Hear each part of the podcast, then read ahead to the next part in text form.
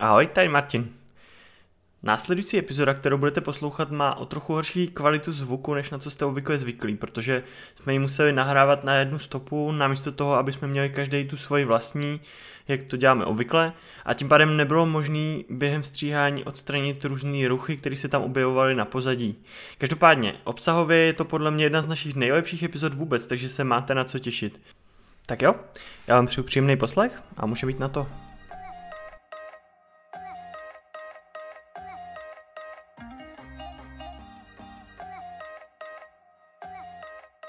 Ahoj a vítejte u nové epizody podcastu Gay Talks. Já jsem tu dneska zase spolu s Antonem a Tomášem. Čau kluci. Ahoj, čau. Ahoj, ahoj. Já bych si chtěl v této epizodě věnovat hlavně tématu psychického zdraví a toho, jak si ho udržet nejenom vlastně v období té současné pandemie. Podle mého názoru se to dneska už uh, tak nějak jako všechno bere v pohodě uh, s tím, že člověk pokud má nějaký psychický problém, tak uh, si najde třeba nějakou odbornou pomoc formou psychologa nebo psychoterapeuta.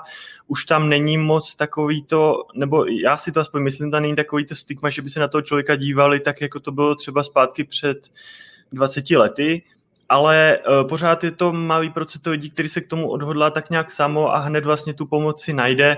Uh, některým lidem to trvá díl právě i z toho důvodu, uh, že je tam takový to neznámo, bojí se toho vlastně se do toho pustit a zvírají postupně tu odvahu. Uh, a uh, právě proto mám pocit, že by bylo dobré se o tom pobavit i tady dneska, protože tím vlastně to téma otevřem a formou takový menší osvěty vlastně tomu našemu publiku můžeme i nabídnout to, ten vhled do toho, jak třeba taková terapie může fungovat, anebo jak se vůbec dá takhle uh, s těma problémama pracovat.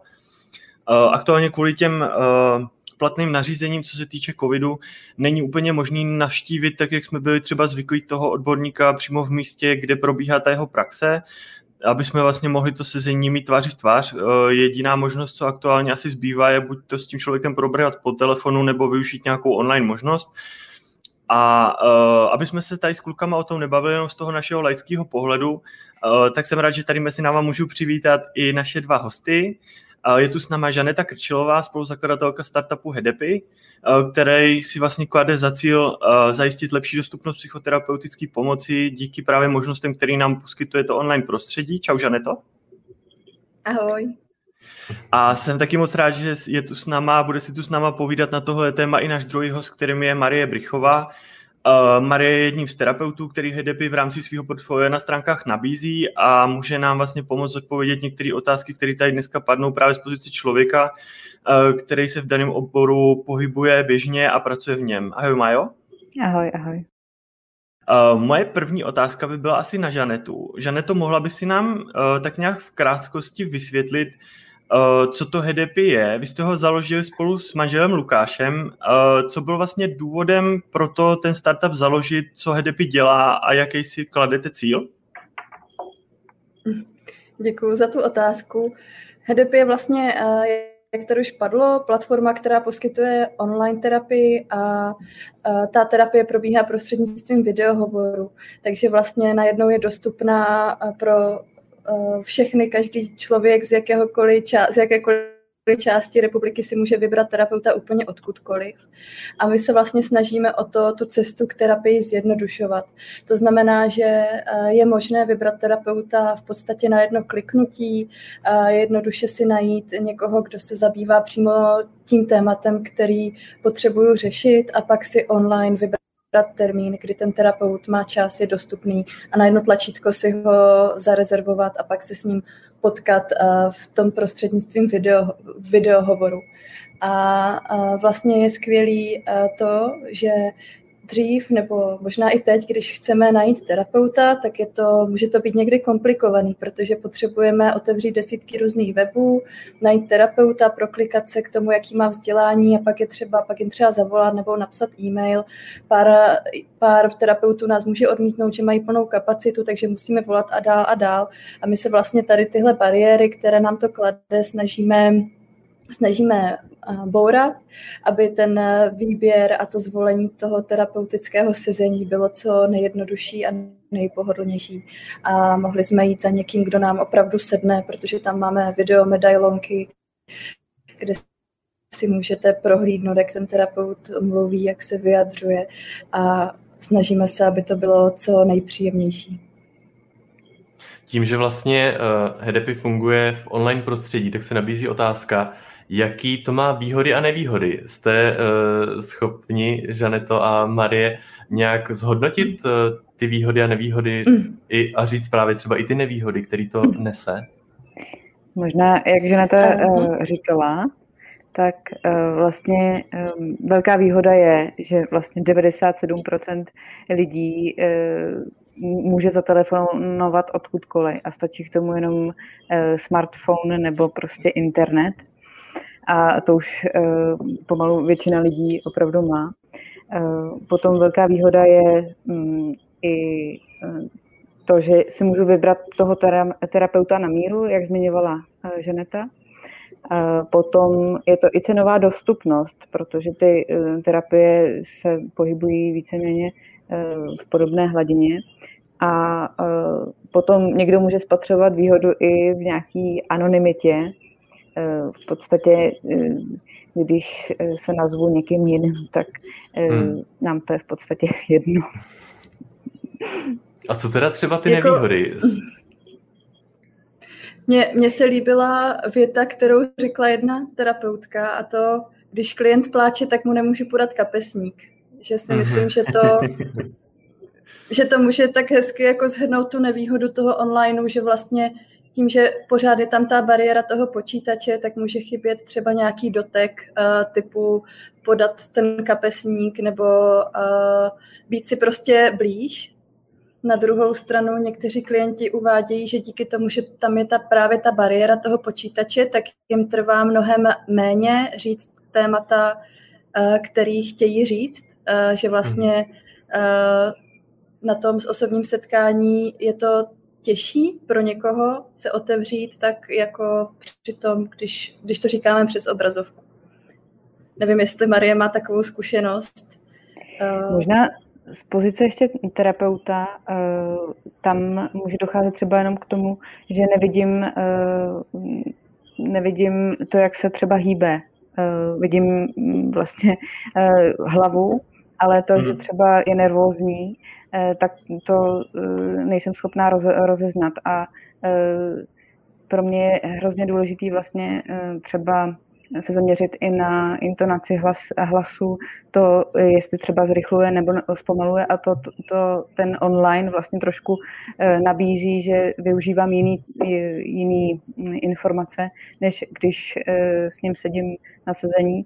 Potom si myslím, že vlastně trochu nevýhoda je, že když ke mně jede Eh, fyzicky eh, klient, tak už tou cestou se na tu terapii většinou nějakým způsobem připravuje. Když to, když jenom kliknu, vlastně pracuju a za dvě minuty vím, že mám online sezení, tak se třeba nemám možnost tak mentálně na to připravit. Mm-hmm. A mě by teda s tím ještě zajímala otázka, protože tím, že je tady pandemie, tak hodně například pohovoru pracovník se přesunulo právě do toho online světa. A já třeba osobně a i uh, u svých kamarádů se setkávám s tím, že mají s těmi videohovory trochu problém, že jsou možná i víc jako nervózní, ačkoliv uh, právě to možná zní divně, protože je tam ta bariéra, ale i já třeba vím, že osobně jsem nervóznější, když mám pohovor ve formě videohovoru, než když jdu osobně na ten pohovor. Setkáváte se třeba i u těch klientů s něčím podobným, že naopak třeba i jsou jako nervóznější, když mají navštívit toho terapeuta? Mm-hmm. Já asi nejsem schopná to úplně rozpo- rozpoznat, mm-hmm. když mi to ten klient neřekne ale uh, ze svý soukromí praxe vím, že někteří klienti opravdu ten online jako nechtějí mm-hmm. a mhm. je, je jim v tom velmi nepříjemně. Uh, proto um, čekáme na různé mezírky uh, v vládních opatřeních, kdy se vlastně můžeme výdat třeba. Mm-hmm. Já to vlastně můžu, uh, uh, máme, máme, máme v HDP zaznamenáno, že nám třeba píšou klienti na zákaznické lince, že mají třeba strach z toho videohovoru právě kvůli připojení, že třeba neví, jestli eh, jim to bude dostatečně fungovat, co se stane, když se neuslyší, vlastně se bojí, že přijdou třeba o peníze. protože se nebudou s terapeutem slyšet. My se snažíme tady tohle co nejvíc ošetřit, takže funguje u nás zákaznická linka vlastně od 7 ráno do 10 večer, takže když tam je jakýkoliv technický problém, tak stačí, když klient zavolá na číslo, které je uvedené na webu. A v holky, které tam pracují, mu hned pomůžou, navedou mhm. ho nebo najdou jiný způsob, jak se spojit. Někdy, když eh, nefunguje to online připojení dobře, tak se třeba setkají prostřednictvím telefonu. A stále taky nabízíme našim klientům záruku vrácení peněz. Pokud je nějaký technický problém, nemůžou se připojit, nefunguje zvuk nebo něco, co tak jim vlastně nabízíme sezení zdarma, aby hmm. nemuseli mít strach. Případně se taky někdy setkáváme s klienty na zkušebním hovoru, když to potřebují, nebo taky s terapeuty, protože i pro ty terapeuty je to často novinka, mají z toho strach, chcou být na to co nejlépe připravení. Takže vlastně se snažíme nabídnout tu podporu v možnosti vyzkoušení a případně vrácení peněz. Možná tak, takový tip jenom pro klienty, je vlastně dobrý o tom mluvit. A e, když vím, že e, ten, kdo se mnou tady sedí, tak e, má třeba trému nebo nějaký ostych, tak já s tím můžu pracovat a můžu se snažit vlastně mm, dělat, udělat něco pro to, aby ten ostych tam nebyl. Jo, takže pro klienty právě dobrý tip. Řekněte klidně, když budete nervózní z videohovoru, je to lepší pro tu terapii mm-hmm. samotnou, když to uvedete. A mě ještě napadlo, jenom k tomu, Žaneto, ty si v některém rozhovoru říkala, že je u vás docela populární i takzvaná terapie psaním, že někteří klienti uh, se vám vlastně s váma můžou komunikovat i jenom v rámci vlastně mm-hmm. použití nějakého textu a že některým lidem dokonce i pomůže, jenom když se vlastně takové vypíšou, ani nepotřebují vlastně nějaký další, uh, nějakou další práci s nimi, je to pravda? Nebo jak to funguje? Mm, někdy ta, k té terapii psaním se uchylují klienti, kteří se opravdu velmi stydí a bojí se setkat uh, vlastně tváří v tvář s tím terapeutem. A uh, já si teda osobně myslím, že je lepší, když se vidí a spolu mluví, že to je účinnější, než si psát. Nicméně pro někoho je to právě takhle se spatřit tak moc náročné a stresující, že si napřed třeba potřebuje chvilku psát a pak se třeba odhodlá toho terapeuta vlastně vidět a zapnout tu kameru. Takže u hmm. nás eh, se to, neděje se to moc často, a děje se to minimálně, ale máme klienty, kteří eh, napřed napíšou, že si chtějí psát, ale pak to většinou skončí tak, že stejně se ta kamera zapne a třeba od druhého sezení, jakmile získají větší důvěru, už se s tím terapeutem začnou bavit vlastně napřímo, ne přes, ne, ne přes ten text. Mm-hmm. Pořád Já... si myslím, mm, že je to, že je lepší s terapií začít, ať už je to psaním, než nezačínat vůbec, když mám pocit, že je toho už na mě hodně a ačkoliv si myslím, že lepší je o tom přímo mluvit, tak aspoň, aspoň takhle je to prostě lepší než nic. Já mám třeba eh, klienty, kteří, eh, s kterými jsem nejdřív měla eh, sezení jako fyzické a potom jsme přešli do psané formy, kdy vlastně to fungovalo spíš jako mm, taková korespondence sdílení pocitů a nějaké reakce, mm-hmm. ne reakce na něho nebo na ní. No a když jsme vlastně u toho, jak si u vás člověk může vybrat toho terapeuta přímo, přímo na míru? To je, to je dobrá otázka. My jsme vlastně v lednu teďka přidali možnost diak, tak říkáme tomu diagnostický test, i když to není úplně diagnostický test. Když přijde klient k nám na web, tak si může kliknout na tlačítko najít terapeuta, vyplní si pár otázek, třeba jaké téma řeší, jestli preferuje muže nebo ženu, v jaký čas se mu to hodí, jestli dopoledne nebo odpoledne. Pak jsou tam další specifičtější otázky typu, jestli chci, aby Eh, mi terapeut dával otázky na doma, nebo spíše, eh, nebo úkoly na doma, nebo spíše ne. A vlastně na základě tady těchto otázek mu to pak doporučí tři nejvhodnější terapeuty, podle toho, jaký mají terapeutický styl, protože někteří terapeuti mají výcvik, který je víc direktivní, někteří méně direktivní, někteří třeba dávají úkoly na doma, jiní ne. Eh, každý vlastně ten výcvik se různě liší a někomu, každému vlastně klientovi může víc sedět něco jiného. Mm-hmm. A Jenom, No, jo, já teda co se týče právě těch přístupů, bych do toho chtěl skočit uh, s tím, že právě jsem si dělal ten dotazník, který je zpracovaný fakt parádně, bych řekl. A máte třeba vy sami nějakou preferenci právě k těm přístupům, protože jedna z těch otázek je například, zdali si přejete, aby ten terapeut byl spíš konfrontující, anebo naopak podporující. Eh, myslíte si, že tam je nějaký rozdíl v tom, nebo že vy něco sami preferujete? Nebo třeba, co byste doporučili novému eh, v uvozovkách zákazníkovi, aby eh, si třeba vybral, jestli... Mm, já můžu od sebe říct, že vlastně já s těmito informacemi mm, vůbec nepřijdu do, do kontaktu a že pracuji vlastně mm, s člověkem, aniž bych věděla, eh, jaký přístup si sám vybral. Mm-hmm. Takhle ono právě možná i potom ten terapeut, když uh, vy si tam taky nějak tedy volíte vlastně ten svůj vlastní přístup mm-hmm. a podle toho tam potom se tomu klientovi mm. zobrazí ti doporučení terapeuti. Je to tak. Eh, na druhou stranu mm, někdy se mi stává, že vlastně eh, switchnu do toho druhého přístupu, protože vidím, že, eh, že ten klient potřebuje něco jiného, mm-hmm. než, než třeba vlastně, když mi to nefunguje, tak jdu druhou stranou. Tak. Mm-hmm, jasný. No a já jsem si chtěl ještě zeptat, jestli máte nějaký průzkum, jak se o vás ty noví klienti vlastně dozvídají. Mm. Já jsem se na tuhle otázku ptala kolegy Martina, který má na starost komunikaci v HDPy a říkal, že 70% klientů k nám chodí díky reklamě. A to znamená, my se snažíme spolupracovat se spoustou blogerů, snažíme se destigmatizovat ten svět terapie, aby uh, se mluvilo o tom, že je to známka odvahy a síly, nikoli slabosti a tak dále. Takže uh, prostřednictvím reklam uh, je to největší část, 10% uh, je to na základě doporučení, ale těch 20% si nás nachází vlastně samo. To je mhm. to 20% je tak, že někdo přímo zadá www.hdepy.cz. Mm-hmm. Jinak teda je super, že uh, si zmínila právě tu destigmatizaci, protože já třeba mám dojem, když si porovnám uh, třeba své dětství, dejme tomu, a teď uh, dospělost, tak uh, před pár lety ta um, návštěva terapeuta nebo psychologa byla vnímána podle mě jako tabu, že jakmile někdo potřeboval navštívit psychologa, tak to bylo něco špatného, člověk je psychicky nemocný, má nějaký problém. Vnímáte to taky a je tam nějaký rozdíl třeba v pohledu té veřejnosti na tu terapii? Mně se zdá, že se poslední dobou o tom mluví čím dál tím více.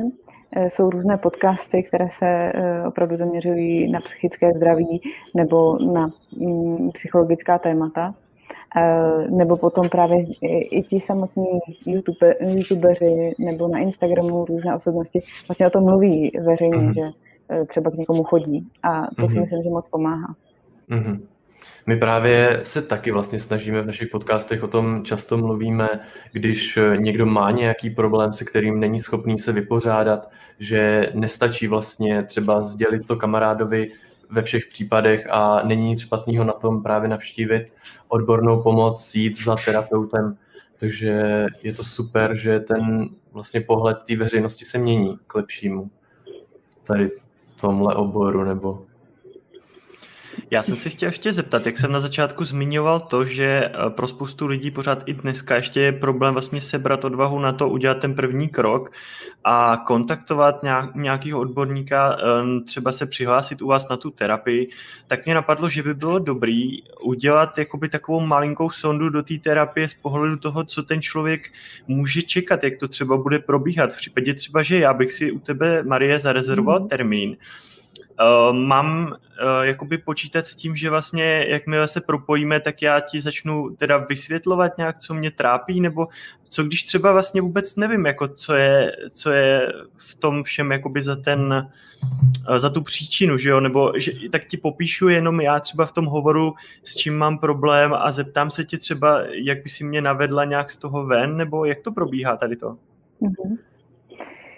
Tak ta první sezení většinou bývají o tom, že klient mluví víc než terapeut a tak nějak se společně eh, seznamujeme.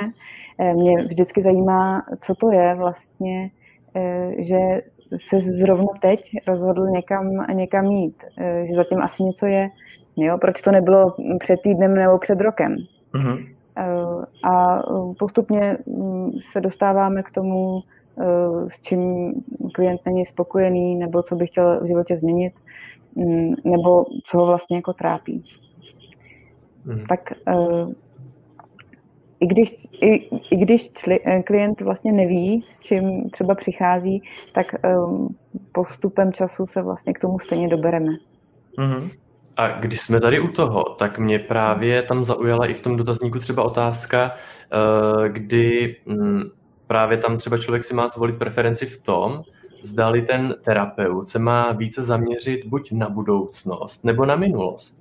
Dá se to mhm. vůbec tak jako pojmout? Není to právě jako komplexní téma a ty pocity toho člověka vlastně se odvíjí ode všeho, od jeho představ budoucnosti a zároveň i od jeho minulosti? Pro mě to je komplexní téma a uh, vlastně snažím se mapovat um, to um, vlastně, jak třeba ten klient smýšlí, jestli mm. víc je ve své minulosti nebo ve své budoucnosti a uh, tak, no. Mm-hmm. A nicméně ten dotazník um, možná spíš přivádí člověka k, k přemýšlení nad sebou samým, co vlastně mm-hmm. potřebuje. Že i to, že si vyplním dotazník, uh, o sobě něco zjišťuji. Mm-hmm. Takže mě k tomu teda napadlo, takže je to vlastně možná taková substituce za tu cestu, kterou si zmiňovala, když za tebou jel fyzicky, tak vlastně si předtím taky tak nějak jako trošku srovná v hlavě, co vlastně by mohl chtít řešit a jakým způsobem, jako když jel za tebou je to možný. Mě ještě k tomu orientace na minulost, přítomnost, budoucnost napadá, že právě uh, některé typy výcviku hodně pracují s tou minulostí. Třeba psychoanalytický směr uh, je hodně zaměřený na to, že se vrací s klientem do dětství a probírá, co za situace v dětství uh, způsobilo, že se cítí teďka tak, jak se cítí. A pak jsou jiné uh, psychoterapeutické směry, třeba gestalt uh, terapeutický směr, který je hodně zaměřený na přítomnost a používají se tam techniky, které jsou opravdu zaměřený hodně na přítomnost tady a teď. To neznamená, že, ty, že některý směr se vůbec nezabývá minulostí nebo budoucností a některý uh, všechny vlastně reflektují uh, každý, každý, z těch, uh, každý z těch časů, ale některý víc a některý míň. Mm-hmm, yes. Jestli je to takhle, takhle srozumitelné. Mm-hmm. Tak a teď teda um, ještě uh, se nabízí otázka. Když se tedy klient rozhodne um, pro nějakého terapeuta u vás, jak to tam možná i z té technické stránky je potom uh, je zajištěno třeba to další sezení? Když tedy já třeba se tady domluvím sezení s Marí, tak potom, když budu chtít další sezení za další týden, tak uh, Marie tam udělá si automaticky rezervaci, nebo jak to tam vlastně v tomhle potom, jak je to zařízený, nebo jak to funguje? Já to mám třeba s klienty tak, že eh, na konci sezení se vždycky domlouváme, eh, jak to vlastně klient vidí, jestli to bylo jednorázové sezení, nebo jestli chce pokračovat. Případně se domlouváme třeba i konkrétně na dny, kdy eh, jemu to vyhovuje nebo mi to vyhovuje. Mm-hmm. A potom klient si může mm, najít kalendář a vlastně se zabukovat další termín. Jo, takže pak je tam tom klientovi, aby on potom šel do toho tvýho kalendáře mm. a vybral si tam ten termín, kdy jste se na tom třeba domluvili. No a já jsem si chtěl zeptat, jak to je třeba intenzivně, to třeba jednou týdně, jednou nebo jednou za 14 dní, nebo dvakrát týdně? Je to... Mm-hmm. Eh, to je taky na dohodě vlastně s tím klientem. Eh, někdy eh, se stává, že vlastně klient je velmi motivovaný k nějaké změně a chce, chce na sobě pracovat rychle a intenzivně, tak ta sezení jsou třeba jednou týdně. Někdy vlastně nám to nedává moc smysl, aby jsme se viděli jednou týdně, protože to, na čem třeba pracuje, je dlouhodobější nějaký záměr, tím pádem on potřebuje třeba víc dat do toho dalšího setkání, abychom mohli zhodnotit vlastně, kam se třeba ten klient posunul.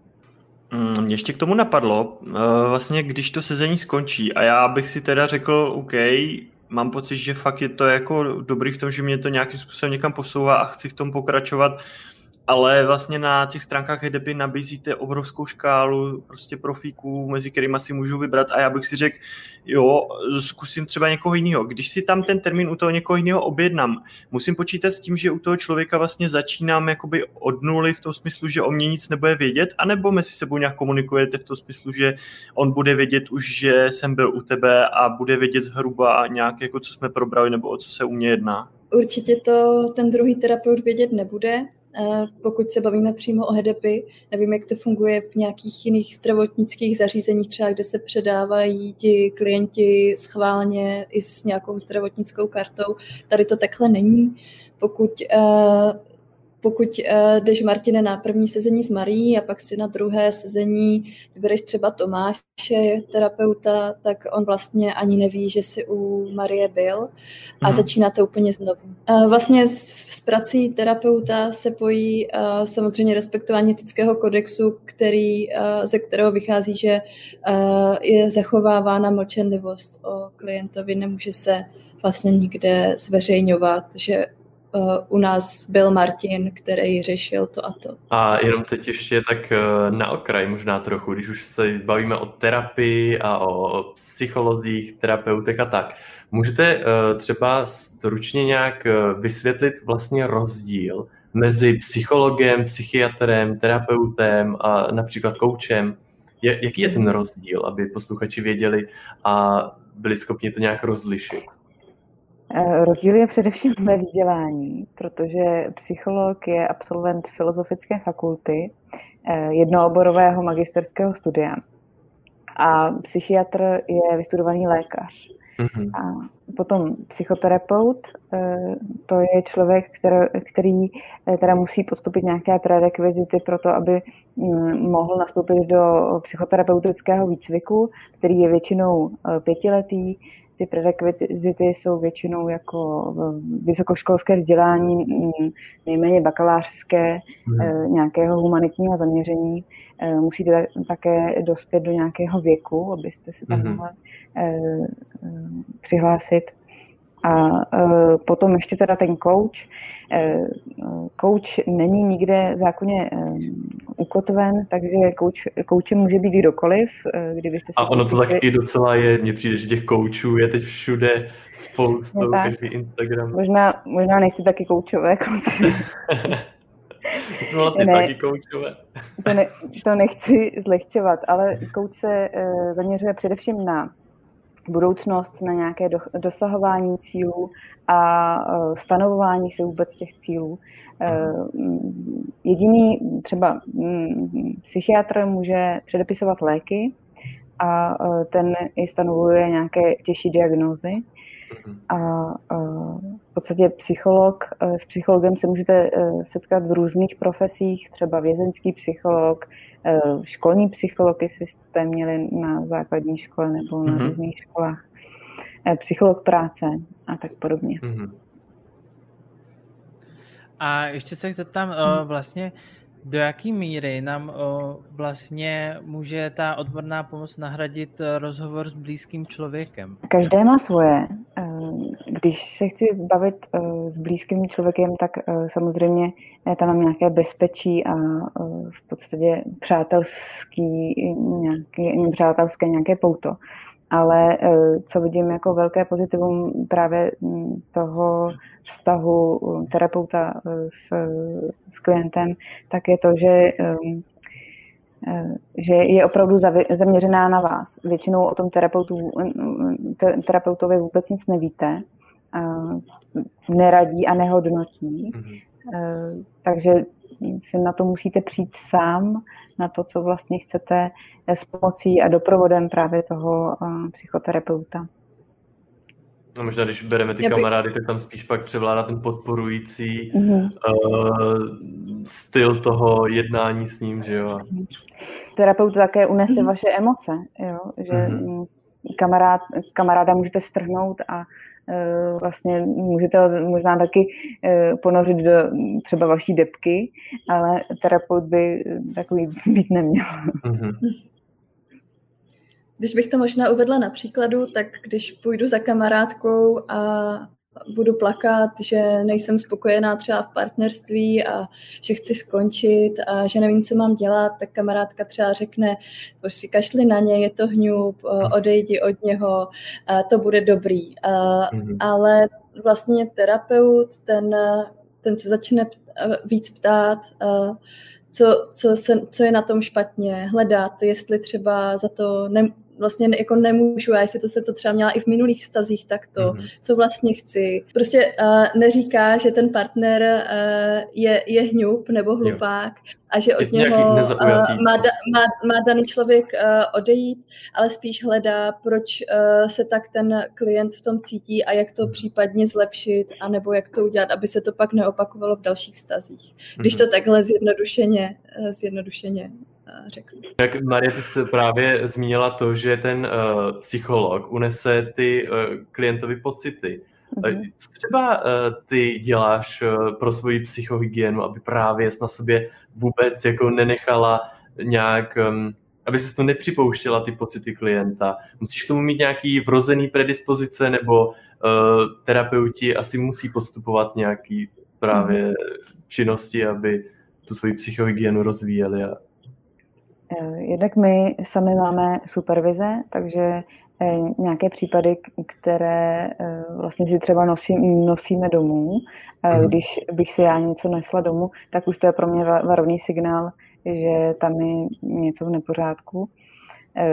A a vlastně člověk musí hledat nějakou míru toho. Samozřejmě není to tak, že zavřu dveře a mám prázdnou úplně hlavu, ale mhm. v podstatě mm, je tam velká podpora třeba mých kolegů, kteří, s kterými, eh, kdybych něco měla, nějaký pří, mm, případ eh, jako těžký, tak se s nimi můžu o tom eh, v supervizi poradit. A jinak moje psychohygiena, pardon, je příroda. Je, to, je, to je ideální, si myslím, no. Uh, co se týče té tý psychohygieny, ty si teda říkala, že ti hodně pomáhá ta příroda. Dá se tam dát ještě pár nějakých třeba i obecnějších doporučení, co by člověk měl dělat? Mně napadá třeba, že spoustě lidem může pomoct právě zavíst si třeba, pokud mají pocit, že ztrácejí nějak jako nad tím životem kontrolu nějaký svoje rituály nebo nějakou pravidelnost do toho mhm. života, nebo uh, opravdu se s někým potkávat, povídat si s ním o těch problémech a takhle si to vlastně se tím zbavovat těch problémů? Mm-hmm. Eh, dobrý je mít takový eh, svůj vlastní kit v tom, že eh, když vím, že mám špatný den, tak vím, co mám udělat. Třeba jít si zacvičit, nebo přemýšlet nad tím, jestli jsem měl dostatek spánku, jestli se nepotřebuji pořádně odpočinout. Můžu udělat nějaké relaxace nebo autoregulační cvičení. Mm-hmm. Můžu si taky popřemýšlet nad tím, jestli dobře hospodařím s časem, jaký mám mm, svůj time management. Eh, ten pravidelný pohyb velmi pomáhá. Potom také eh, vyvážená a dostatečná strava. Eh, zvlášť teďka v koroně si myslím, že strava je důležitá. Mm-hmm. A, a teda... samozřejmě socializace to, že nějaký jako pocit osamění nás eh, může dostávat do nějaké psychické nepohody, tak když to nejde teďka se setkávat nebo jezdit do jiného okresu, tak eh, si můžu udělat videokonferenci nebo prostě jen tak zavolat. A nebo vzít tu, mm, tušku a papír a ještě někomu napsat třeba dopis.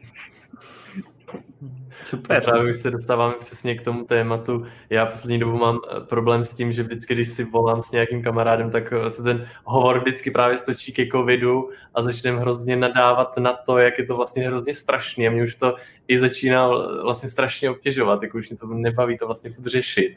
A co teda eh, i obecně těm lidem se dá doporučit, aby byli v pohodě, aby měli zdravý přístup k tomu, co se jako tady všude děje.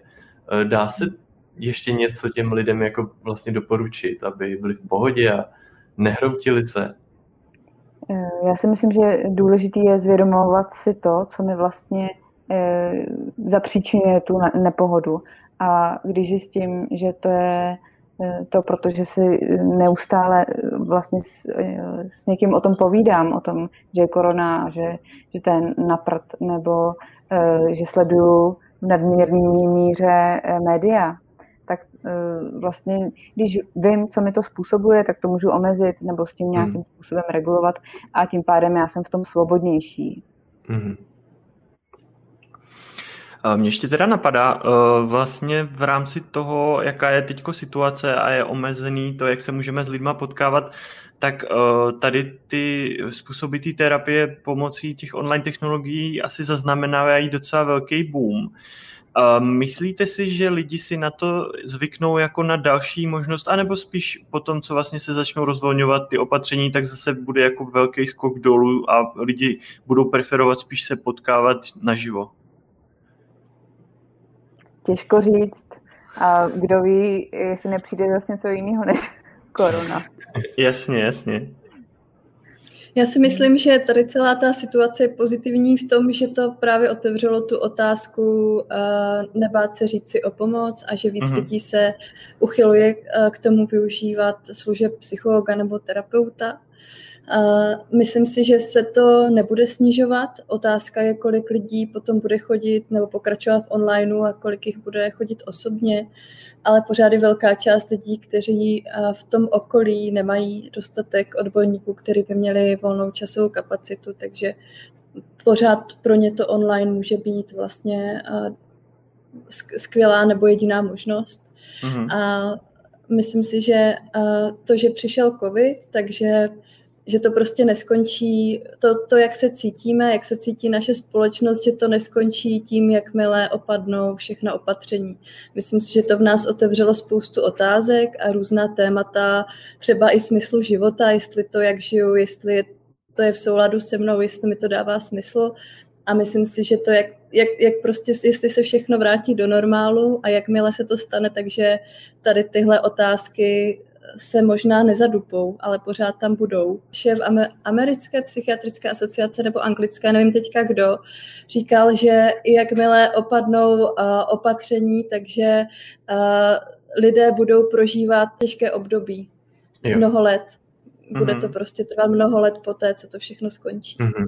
Já třeba nevím, jak to vnímají kluci, uh, ale já vím, že v okolí, když jsem s kamarády, tak právě i tím, jak všichni máme hodně času, tak je pravda, že to ve všech přesně otvírá spoustu jako otázek o jejich životě, o tom, mm. co budou dělat, co dělají, jestli je to naplňuje, že opravdu tím, jak máme všichni víc jako času, tak uh, hodně vlastně i s kamarády, se kterými jsem vždycky řešil jako povrchní témata, tak teď vlastně vedeme eh, takový filozofický debaty přesně o smyslu života, což jako na jednu stranu mě to přijde hrozně fajn, že právě jsem schopný i, že jsme i posunuli se spoustu lidma jako ten vztah na vyšší úroveň, jsem schopný s nima jako filozofovat v Takže opravdu tak já hrozně to jako vnímám jako v okolí.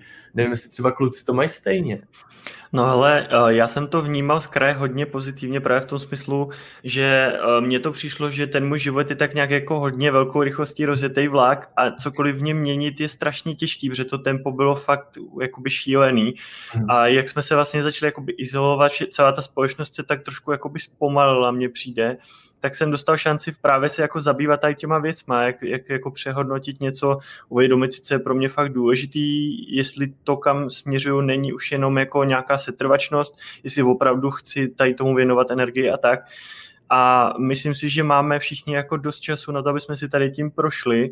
Na druhou stranu třeba z mýho pohledu už bohužel ta situace trvá tak dlouho, že nám nade mnou začínají pomalu převadat i ty negativní důsledky, to, že se fakt nemůžeme eh, chovat tak jako předtím, dělat ty věci, které nás nějakým způsobem nabíjejí do takové míry, nebo se potkávat s lidmi osobně a tak dále. No. Takže to má svoje pro i proti, podle mě. No, určitě má a hlavně, když to začalo, tak o, já vlastně už pracuji přes rok doma, když to začalo ten březen, nebo jak to bylo, tak my už jsme byli všichni doma, pracovali jsme z domova a já jsem byl hrozně rád, protože práci z domova mi vyhovovala, práci se tě furt někdo na něco ptá, furt tě někdo ruší, furt tě ta pozornost jde pryč, takže doma mi to vyhovovalo, ale jak už to už bylo vlastně ke konci toho roku, tak když nemám rád pozornost a takový o, prostě hodně lidí, tak už mi to taky chybí. Hmm. A taky když jsem byl třeba v práci za ten rok třeba pětkrát kvůli nějakým schůzkám, tak to bylo úplně jiný a hrozně mě to tam bavilo, jako těšil jsem se tam, takže teď už je jenom otázka, kdy, kdy se to vlastně jako vrátí zase do normálu a taky se tam jako určitě těším vůbec. Do normálu, no. Jestli se to vůbec jako vrátí, protože vím, že třeba u spoustu kamarádů, co jsou teďka na home officeu, si ti zaměstnavatelé uvědomili, že vlastně je to všechno v pohodě a ty lidi dokážou pracovat z domu a už vůbec neočekávají to, že by eh, vlastně až covid bude pryč, takže by už nastoupili do toho režimu, že by každý den chodili do práce. Ale už opravdu hm. se ví, že budou většinu času dělat z domu, což na jednu stranu super, a tak ono potom možná jako bude fajn, když jednou týdně přijdeš no, do práce, ano. do ofisu a zbytek budeš dělat z domu a Přesně. bude to vlastně takový super kompromis. Ještě mě jenom napadlo uh, k tomu přelivu uh, vlastně lidí z online do, do reálu, tak uh, vlastně mně přijde, že když si udělám nějaký vztah s terapeutem, a jde nám to, funguje nám to a někam se posouvám, tak Eh, bych opravdu nerada, aby, eh, abych to zase musela vysvětlovat někomu dalšímu. A to mm-hmm. u svých klientů velmi vnímám, že někteří už jsou jako unavení tím, že třeba někteří, eh, někteří terapeuté je odmítli, nebo někdo šel na mateřskou a, a tak podobně. To je jako u praktických lékařů, když si najdete praktičku a ona odejde na, na těhotenskou a, nebo na, na mateřskou, na mateřskou. a potom hmm. znovu, no. To já hodně mám u eh, dentální hygieny, že se už tam vystřídalo uh, takových hygienistek, že právě si často musím zvykat na jinou. A mě ještě, já teďka to vrátím ještě k té práci z domova, uh-huh. kdy vlastně jsem chtěla jenom říct, že takovou tu frustraci z toho, že lidi pracují z domova, zažívá prostě většina lidí, je to běžný. A i na nás na Hedepy se každý den obrací třeba fakt každý den jedna firma, která si přeje pro svoje zaměstnance terapie, protože ten stres v práci, frustrace a bezmoc narůstá vel, jako velkým počtem a ty firmy si uvědomují, že když ti lidi nejsou spokojení a zažívají nějaké potíže, takže klesá jejich produktivita a vlastně tím trpí i ten, i ten výkon. Takže mm-hmm. teďka si myslím, že se ukazuje nový trend, uh, že najednou firmy začínají platit uh, terapie svým zaměstnancům. A my, my teď začali jsme spolupracovat za posledních uh, pár týdnů s šesti firmama a neustále ten počet narůstá. Takže možná pokud to poslouchá někdo s firem, tak uh, zkuste přemýšlet nad tím, jestli by tohle nebyl dobrý uh, benefit pro vaše zaměstnance. Já právě jsem chtěl říct během toho, co jsi mluvila, i to, že pokud teda by to třeba nějaká firma, o kterou bych uvažoval, nabízela jako jeden z benefitů, tak pro mě by to bylo jako velký plus, že si myslím, že tohle mezi firmama obecně hodně chybí, tady ta péče o, o ty svoje zaměstnance v tomhle smyslu. Dokonce i zdravotní pojišťovny, vlastně některé zdravotní pojišťovny eh, přispívají. Mm-hmm. Ve, všeobecná, zdravotní, všeobecná zdravotní pojišťovna. Mm-hmm. A Česká průmyslová zdravotní pojišťovna taky přispívá. Mm-hmm. To je super tip, když by můj zaměstnavatel to využil. tak, nicméně tedy dostáváme se teď k tématu tím, že náš podcast se jmenuje Gay Talks a my tedy se zabýváme problémy skrz LGBT komunitou, tak eh, s tím je samozřejmě spojeno spoustu témat, jako je vlastní sebepřijetí, sexuální orientace, eh, nějaký zařazení v rodině, mezi přáteli. Eh, může se třeba tedy i někdo z naší komunity obrátit právě na Hedepy a najde tam třeba terapeuta vhodného právě, který by s ním vyřešil i toto téma? Kdokoliv se může obrátit na hedepy. Jsem položil špatně tu otázku asi. tak to zkus ještě jinak sformulovat, pokud tě k tomu něco víc zajímá. Ano, jestli se, jestli se ptáš na eh, vlastně někoho, kdo by se třeba tím specializoval, tak mm-hmm. někdo to tam má uh, také na profilu. Mm-hmm. Uh-huh.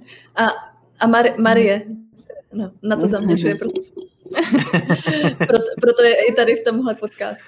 Super, super. Takže a... kdyby eh, někdo prostě řešil jakýkoliv takové téma, nebo jakýkoliv téma vůbec, ale Marie třeba tebe zajímá teda, nebo jsi v pohodě s tímhle? Jsem úplně v pohodě. Ale já věřím, že, že u nás není žádný terapeut, který by mhm. s tím v pohodě, ne, v pohodě nebyl. Hmm. Já třeba, kdybych si měl uh, vybírat uh, vlastně nějakého odborníka, uh, tak bych nejspíš asi nešel jako za chlapem, ale spíš bych si vybíral jako ženskou na tohle. Hmm. A v tom je možná mm, dobrý ten online, že člověk um, může projet uh, jakýkoliv stránky, ať je to HDP nebo cokoliv dalšího a uh, možná i přes uh, tu, tu fotku nebo to, co má napsané na tom profilu, tak uh, přirozeně vnímáte, kdo vám je sympatičtější a kdo ne. Tak to si myslím, že je taky dobrá, dobrá výhoda mm-hmm. online. A když teda Tomáš zmínil to, že on by si třeba vybral jako terapeuta ženu, eh, setkáváte se s tím, že spíš ten homosexuál eh, přijde, homosexuální kluk přijde spíš za ženskou terapeutkou, nebo je to spíš jako výjimka? Já nejsem chlap, tak nemůžu posoudit. no, ty statistiky zatím moc ne to. Hmm. Já si myslím, že to bude asi hodně individuální, že to hmm. opravdu záleží na tom člověku, že takhle generalizovat úplně by se to hmm. nedalo. Vy už jste teda zmínili ty zdravotní pojišťovny, které uh, můžou finančně podpořit vlastně lidi, kteří potřebují nějakým způsobem tu terapii absolvovat. Uh, já jsem se právě chtěl v tom, uh, v tom tématu zeptat i na to, protože spousta lidí právě ten coming out a tak dále, všechno s tím spojený si prochází v hodně mladém věku, kdy nemá úplně vlastně uh, dostatek třeba peněz na to, aby si to všechno platili sami. Mm, Dá se někde sehnat třeba, to bude asi na stránkách těch pojišťoven, že nějaký jakoby seznam terapeutů, třeba na který se dá obratit, nebo jestli byste mohli třeba některý vyloženě doporučit. Já vím, že Marie, když jsme se bavili, někoho, mm-hmm. mám pocit, i dokonce jmenovala, koho by doporučila za sebe? Mm-hmm. Já doporučuji Jirku Procházku z poradny Praha, mm-hmm. tak eh, ten je vhodný. A potom mm, různé organizace, a to určitě znáte s barvou ven a e, tam jsou různé poradny nebo i četovací, myslím, služby. Mm-hmm. Tak e, vlastně přesto, anebo pra, Prague Pride, tak tam jsou různé taky workshopy k tomu mm, vlastně, mm-hmm. jak to podpořit nebo jak se o tom bavit. Mnozí vaši terapeuti vlastně nabízejí i párové a vztahové terapie. Eh, je to nějaký rozdíl, pokud se jedná o klasický heterosexuální pár anebo homosexuální pár, přistupuje se k tomu nějakým způsobem jinak, nebo je to prakticky stejný? Já bych řekl, že to je prakticky stejný. Tak to je skvělé. Já myslím, že není asi úplně potřeba k tomu nic dodávat. Ono ve hmm. skutečnosti ty páry fakt jako řeší dost podobné věci v těch stazích, tam jako velký rozdíl asi tak. nebude. No. Hmm. Většinou to je mm, třeba komunikace, to, že hmm. jeden neslyší toho druhého, eh, nebo můžou to být i vlastně intimní témata, které vlastně řešíme v terapii. Mm-hmm. Tak jo, uh, se blížíme pomalu ke konci. Já jsem si ještě vzpomněl, že to, že my jsme se bavili uh, před tím natáčením o tom, že vlastně uh, taky chystáš natáčení, nebo možná už si natáčela nějaký svůj podcast a blíží se to, že by se mohl vyskytnout někde, tak aby si ho mohli poslechnout třeba i naši posluchači. Tak jsem se chtěl zeptat, jestli můžeš třeba nějak ve zkratce říct, o co tam jde a jak ho můžou potom najít. Uh, my, my vlastně připravujeme podcast který má za cíl zjednodušeně eh, předávat informace o tom, jak konkrétně může terapie pomoci a zvu si tam eh, terapeuty přímo z HEDEPy, mm-hmm. kteří se třeba zaměřují na nějaké téma. Ten první natáčený díl byl na téma stresu, takže jsme se hodně bavili o tom, co je to stres a jak vlastně se třeba projevuje a jak s tím konkrétně může terapie pomoct. Protože se setkáváme s tím, že klienti často nerozumí tomu, jak vlastně terapie funguje a očekávají třeba, že po prvním sezení dostanou nějaké zázračné rady a že terapeut je odborník, kterým řekne, co má dělat a že vlastně na to stačí jedna, jedna schůzka. Takže to se snažíme vyvracet a snažíme se nějak srozumitelně vysvětlovat, jak eh, terapie funguje. Ten název je Dobroty z Hedepy. Mm-hmm ale moji kolegové z toho nemají moc radost, takže možná, Nemají že to přeměním, ale já doufám, doufám, že to zůstane dobroty z HDPy o tom, co dobrého vám může přinést terapie. A chtěl jsem se zeptat ještě, nevím, jestli to budeš ale vědět, jak to lidi budou moc odebírat. Bude to klasicky šířený třeba na Spotify nebo tady těch platformách, nebo to bude přímo třeba uh, odkaz k poslechu na stránkách HDPy a nikde jinde? Bude to jednak na Spotify, jednak to určitě nastílíme na našem Facebooku a přidáme to na web.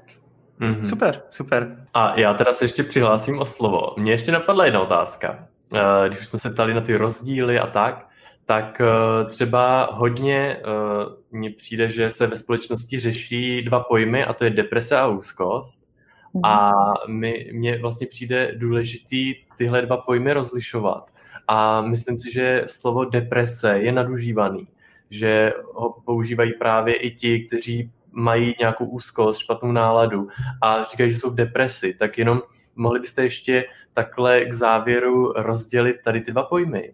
Eh, já si myslím, že vlastně dost se to jako míchá a uh, oni tomu, tomu třeba nerozumí ani mhm. úplní odbor, odborníci, ale uh, já vycházím z toho, že deprese je dlouhodobá úzkost a že ta úzkost je něco, co jako cítím třeba chvilkově nebo za chvíli to odezní, když to deprese, depresi mám dlouhodobě. Uh-huh. A když se bojíme o dlouhodobě, jaký to je třeba časový horizont? Já bych řekla teda subjektivně třeba měsíc, dva, tři a jo. Hmm. trvá to dlouhodobě. Uh-huh. Dlouhodobě se cítím uh, smutně, osamoceně, nespokojeně, mám třeba nízkou uh, sebedůvěru, prostě jsem pesimistický, třeba nevidím vůbec žádný smysl v ničem. Uh-huh. A já myslím, že úzkost a deprese se odlišuje i fyzi- fyziologicky, ne? uh, že vlastně deprese je uh, snížená uh, prostě sní, snížení té aktivity. Nechutenství třeba a celkově možná nějaký jako nechutenství. A nějaký, nějaký útlum. A úzkost. Uh, na, naopak já, já teda nejsem odborník, když tak mě Marie, Marie oprav, ale úz, úzkost si představuju, že se mi třeba klepou ruce, že se mi zrychluje tep uh, a tak. Je to prostě mm-hmm. zrychlení, není to tak? Já, když, eh, když jsem se vracela do, do školy a přemýšlela jsem nad, tě, nad těma definicemi, tak oni se jako dost mění. Je to dost mhm. spojený i s těma fyzickýma projevama. No. Řídila bych se dlouhodobostí a mm-hmm. vlastně nějakýma náhlýma projevama. Takže když se jeden den vzbudím a cítím se v vozovkách v depce a druhý den se vzbudím a jsem v pohodě, tak rozhodně netrpím depresema. Tak to je spíš úzkost. Zjednodušeně. Mm, jasný. Mě k tomu ještě napadlo jenom ve zkratce říct, že nevím teda, jestli to tak stoprocentně, ale mě to docela sedí jako myšlenka, že vlastně ty fyzické nemoci a ty psychické potíže jsou hodně podobný v tom, že vlastně prevence tady je úplně to nejlevnější a nejrychlejší řešení. A v případě, že to necháváme fakt dlouho, když to tak řeknu, vyhnít, tak se to tak zhoršuje, že vlastně uh, potom už je opravdu obtížný v obou těch případech tomu člověku pomoct a tím pádem teda je podle mě lepší začít to vždycky řešit, přiznat si to a začít to vždycky řešit co nejdřív. Že je to jak časově, tak finančně, tak i co se týče obtížnosti potom té léčby jako nejlepší řešení. Jo, že jsem jenom chtěla říct, že v Česku obzvlášť dlouho trvá, než si člověk řekne o pomoc. Že mm-hmm. uh, nějaké statistiky ukazují, že až sedm let uh, člověk uh, žije v nějaké třeba neléčené depresi nebo úzkosti nebo uh-huh. nějakých uh, vlastně trápení, než uh, si řekne o pomoc. Tak jenom... A teď mě tady ještě napadlo. No. Že ať, ať na to, pokud někdo něco takového zažívá, takže na to nemusí být sám. Není to vlastně... Uh-huh. To, když si řekneme o pomoc, tak to není slabost, ale naopak je to odvaha. To je důležité zmínit. Někdy to může i zličtit toho člověka mm-hmm. v očích těch ostatních. Moc děkujem a mějte se moc pěkně, ať se vám daří. Díky moc za pozvání. Ahoj. Mějte se hezky. Ahoj. Děkuji. Ahoj. Ahoj. Ahoj. ahoj. ahoj.